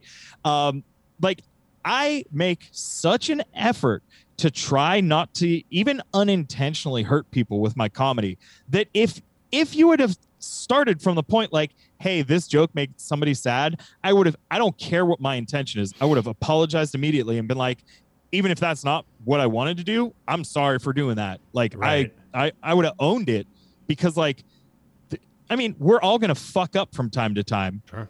like you know i'm i am a straight white man i have a lot a cis man like i have a lot of fucking privilege there's a lot of shit i'm ignorant about Sure. I have no problem taking that shit on the chin and grow and like owning it and growing as a result. But like, you didn't say, "Hey, this hurt somebody." You said, "Hey, this is the buffalo did all that." I'm like, I already knew that. Like, I Yeah. did, but, uh, yeah. So after I unfollowed that person because like. I was like, this doesn't feel fun at all. Like, I don't want to be your friend anymore. They uh, screen capped it and was like, after being explained multiple times why this joke wasn't funny, this asshole doubled down and uh, decided and wouldn't accept responsibility, and then like told people to unfollow me. So like then my followers start going down, and like I had somebody message me like like multiple paragraphs about like this is like somebody I know in real life. Like I met her once, and like you know she's she was just like putting me in my place, and it's like dude like I understand all of this stuff. Like, I know that as a straight white person, we have to be mindful, but like, dude, I was literally just talking about fucking buffalo wings. Like, like, I, I'm not saying that even if, like, basically, my point is, is that people were acting like I was specifically making a joke about genocide, Yeah. which, like, if somebody read it that way, especially an indigenous person, like, fuck, dude, I'm sorry. Like, I did not mean that. And I know it doesn't matter if I meant it or not, but, Right. you know, I'm going to try not to try to be more mindful. But, like, if your starting point is you are a genocide joker, I'm not going to fucking listen to you. like, no, Yeah. I'm not. Like, what are you talking about? Yeah. yeah. So I've had a uh, some ups and downs in the last month of Twitter. On social media. Um, yeah. That's how it goes, man. You know, I just uh, like before we started talking, like literally like half an hour before we started talking, I was uh, in a DBT work group. Um, Which you know, DBT is commonly a treatment for borderline personality disorder. To bring it back Yeah, to that, yeah. Um, and uh, what we've been working through is uh, interpersonal effectiveness. Okay, uh, this is like our homework, and uh, pretty much all of it is about just just the very like eh, there's some acronyms. There's one called Dear Man. It's a it's a it's a acronym. There's one called Give. It's another acronym that are just about uh, how to express what you want uh and like have have a clear objective of what you're trying to get out of the person and keep in mind like what your relationship with them is and what you want how you want them to feel about you how you want uh you to feel about yourself all of that stuff and like keep all of that shit in check. And like it's something that obviously you know like that, that like yeah we could like I specifically, you know, could stand to work on because, you know, often my confrontation skills are pretty fucking bad. Uh, but I think that uh, fucking everybody needs to just like, you know, I don't know, just uh, just take a breather and just fucking Yeah. just just like, you know, maybe if this person had approached the subject with like when I heard that I felt this way, you know, and not framing it in this just like uh, I went to college speak of like I know what genocide is and I know what colonialism is and like eh, then maybe like you know that's how you get an open ear because like I do like again like I agree with this person that like this whole fucking country is just a long history of genocide and slavery and colonialism and, and horrible things uh Yeah. but to win somebody over to like actually have a discussion with somebody about that you have to like get them like person to person you know and just mm-hmm. like get them like to understand like hey like when you say that it makes me feel this way and here's why like can we maybe work on that? Like that's i don't know anybody who wouldn't be receptive to that. Yeah, basically, like, as I said before, like, if regardless of my intention for the person that it hurt, I can't. I have no issue if they would have fucking cussed me out or like said that this dude's a fucking piece of shit, whatever. But like, this per- this other person assumed my intention, which Yeah. then it does start to matter. Like it, it doesn't matter what my original intention was, but when your starting point is you assume that my intention was to fucking like d- like make a, a joke purposefully hurtful, like then then that matters because I'm not gonna fucking listen to you because your starting point is, hey dude, you like kind of hurt somebody. It's hey, you hurt someone on purpose. You're a bad person. Right. I'm not gonna fucking listen to you. No, not Like, a, like you're a continuation of colonialism and genocide. Essentially, Yeah, like you're yeah. an embodiment of all of that shit. It's like, I- no, I didn't. I was making a thing. I don't know. Like that's this is the thing that like. I don't I know that this is like really shaky ground to walk on because there are like there is that whole like anti woke contingent of people and like you know you get there are definitely people on Twitter who purposefully make jokes that are hate, yeah like hiding behind a mask of humor. But, But- like, it's pretty clear that's not what I was going for. Like, it's I I, I, don't know like and also like i don't know there's this whole like thing you know the the the, the anti-woke idea uh, that, that that people aren't allowed to say anything you can't you know nobody can say anything anymore and that uh and that white men aren't going to be able to talk or say anything at all in the future blah blah Yeah, blah yeah. is just like obviously that shit is just like completely fucking ludicrous but i don't think that people on the left are doing themselves any favors when they uh when they come out just like swinging and frothing at the mouth at people who they don't even fucking know like like that or like people who they do know and there's like all of a sudden it just like turns into this just like you're blah blah blah blah blah don't you know that you know like this is you're Well, basically like protecting a, a, a, a sex offender. You're basically like doing this. You're basically like uh, endorsing uh, uh, rape. You're basically endorsing genocide. And it's like, whoa, whoa, whoa. like I was just popping off on Twitter. Like, Yeah.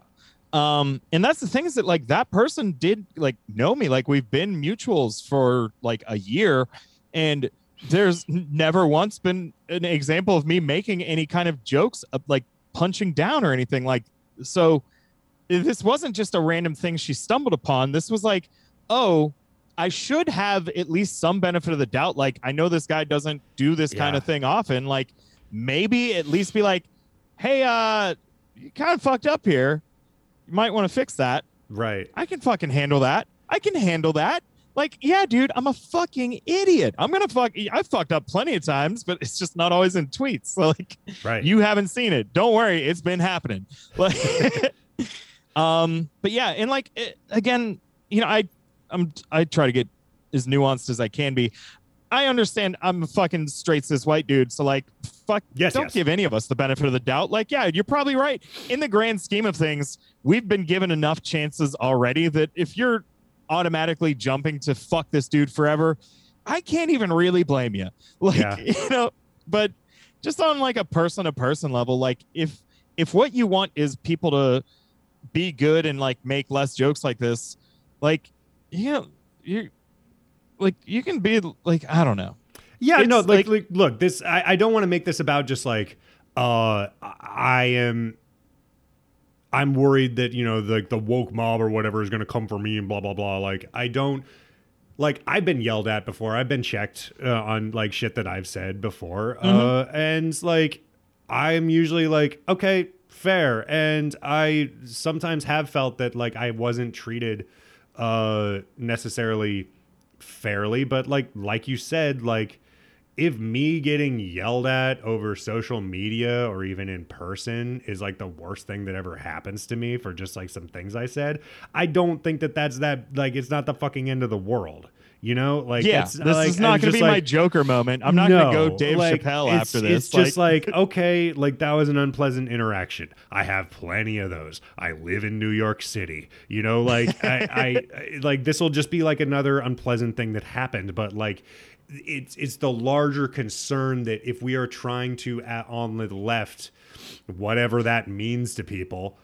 Uh, to build some sort of national movement to make lives better for people, then we're going to have to reach out to other people. We are going to have to like learn how to talk and engage with people who uh, don't agree with us and who don't see where we're coming from and who aren't going to give us the benefit of the doubt. And who, if your movement uh if your movement is supposed to only include people that have never made a slightly off color joke guess what there's not going to be a single person in that movement including you Yeah, Like- it's just like it, this is the thing. Like this is why like I have like I'm so pessimistic about uh, progress and you know social justice and just even just materialism, Medicare for all, like you know Social Security for all, anything like that that that we might be able to like establish if we could just get our shit together is because there is so much goddamn infighting and like the the uh, accusations that people make towards uh you know like bernie bros for like purity politics and like all of that stuff is like uh, you got us on some of that like a lot of that's true because there are a lot of these like fucking embarrassing people that just like make mountains out of molehills and like and and want to like like really get stuck on things that you could maybe let go, you know, like that you could maybe just be like, Yeah. that's not great, but we got bigger fucking fish to fry. Yeah like they'll pull out a pro obama tweet from 2012 and it's like dude i said stupid sh- i said even stupider shit like in 2020 like it's Yeah. like i'm still gonna try and grow and do better and i hope i want to be a part of this and shit like i don't know like it, i feel pessimistic too because like there is you know people all across the country in all these different kind of bubbles and all these circumstances all are using this fucking website and all have like probably like 90% of the same politics and like Yeah. want the same things and if only we could put aside some fucking differences you know we couldn't do anything on our own but if we all were on the same team and said let's go out everybody talk to five neighbors today Yeah. then we can start fucking doing something but instead we're on twitter fighting about like i don't know somebody saying something about kyle rittenhouse's mom or so like Yeah, it's, It's just like- I mean like talk yeah, like talk to like the actual like other like working class people at your day job, like the other people who you're like moving apartments with or whatever. Uh, you know, who like you could probably get on board and you could get them to vote for somebody like Bernie, even though that's sort of a moot point at this point. Um if you explain to them materially like what that could do for them, you know? Uh but instead all you're known as is the guy who like just like yelled at him because they like said something like crappy about women once and like you didn't like that and like you don't have to like what they fucking said but like it's just like pick your fucking battles bro Yeah, and know, again, I know I'm it like I every single time I get into this fucking conversation, I start immediately like undercutting myself because like I know I'm saying all this from a position of yes privilege. yes yes yes yeah. like, no I we- don't know, we- dude. let's establish that we are we're two very privileged straight white men like we like i understand that um It's very easy for me to say just let it go. I understand Yeah. that, but also like please just let it go a little bit. I don't fucking know. I don't have the answers. I I'm just doing my best. Look, you had a nice tweet on Twitter that uh, like made you feel good for like a day and a half, and then just got you yelled at it a took- bunch. And It and took me didn't like a month fix and a life. half to. It took me a month and a half to get milkshake ducked. That might be the record. Uh, Wow. See, and that like Twitter is such a fucking esoteric place that like you have to explain like what milkshake ducking even is to like normal people who like have you know lives and stuff and don't like Mhm. s- m- waste 12 hours a day on that miserable website. What a milkshake duck is is like somebody who like becomes like a hero on Twitter for a day and then they dig something up and then they become like Bean Dad is the example, I think. Like Ken Bone. Ken, Ken Bone, Bone, if yeah, y'all remember. like, it, like they like something. The public opinion shifts on them really fast, and they're discovered maybe to be like kind of a crappy person or like I think whatever. Like yeah, like the the joke is like, oh my god, milkshake duck is going viral the next day. Wow, milkshake duck is racist. Like, right, yeah, Uh, but yeah, the term milkshake duck. I was like, as the numbers from that tweet were growing, I was like, oh my god, oh my god, what are they gonna do? What is what is gonna happen? oh, it's coming, it's coming. it's coming. All Yeah, right. but Uh, Andrew, this was a really great conversation. This was This really was fun. Uh, let's uh, let's talk some more in the future, but uh, we should wrap it up for now. Um, so yeah, let we've, us we've had them long enough. let let our people know uh, how they can find you and your work and uh, your problematic social media presence and your podcast and all that stuff. I am on Twitter too much uh, at Andrew Hilary US. It's spelled weird. I don't know. Figure it out or don't. I don't really care. I'm also Hilary with can- one L, which is I think Hilary with one L Yeah. US. People are like, does that say Andrew Hilarious or hilarious? And I'm like, I mean, I guess I don't know. oh that could uh, almost be like a portmanteau or like a pun, right? Yeah, I actually uh, did not do that on purpose at all. I tried to do You can, Andrew You Hilary. can really say no pun intended. You can truly Yeah. honestly say that. Um, it was that was my Instagram name for like three years before somebody said Andrew Hilarious to me, and I was like, "What?" I didn't even. I I did like U.S. like United States, like Right. because I was traveling and I was like overseas. I was like, "Yeah, I'm Andrew Hilary from America, Andrew Hilary U.S." Right. Uh, this did not need to be this long. Um, I also have a podcast called The Worst Week Yet. Uh, we put out new episodes every week where we review the news and uh, try to make some ha-has out of some wham-whams. Uh, wow. That's a tagline. it's fun. I have good guests on. We have a good time. Uh, yeah, I don't know. I have a Patreon. I've been pretty shitty about it. Oh, and I've got an album coming out at some point, maybe. Right. You fucking better. All right, man. I've either got an album coming out by the end of the year, or I will have a Black Eye by Brad. Yeah, that's what's gonna happen. All right, man. Fuck Thanks yeah. for talking. Thank you. Thanks once again to Andrew Hilary. Thank you for listening. Please rate and review us on iTunes. Tell a friend. Put us in your Instagram stories. Tag us. If you tag at self worst in your stories, I'll repost it. Uh, f- fun little uh, parasocial relationship, huh? That's a fun little wink we can give each other over the internet.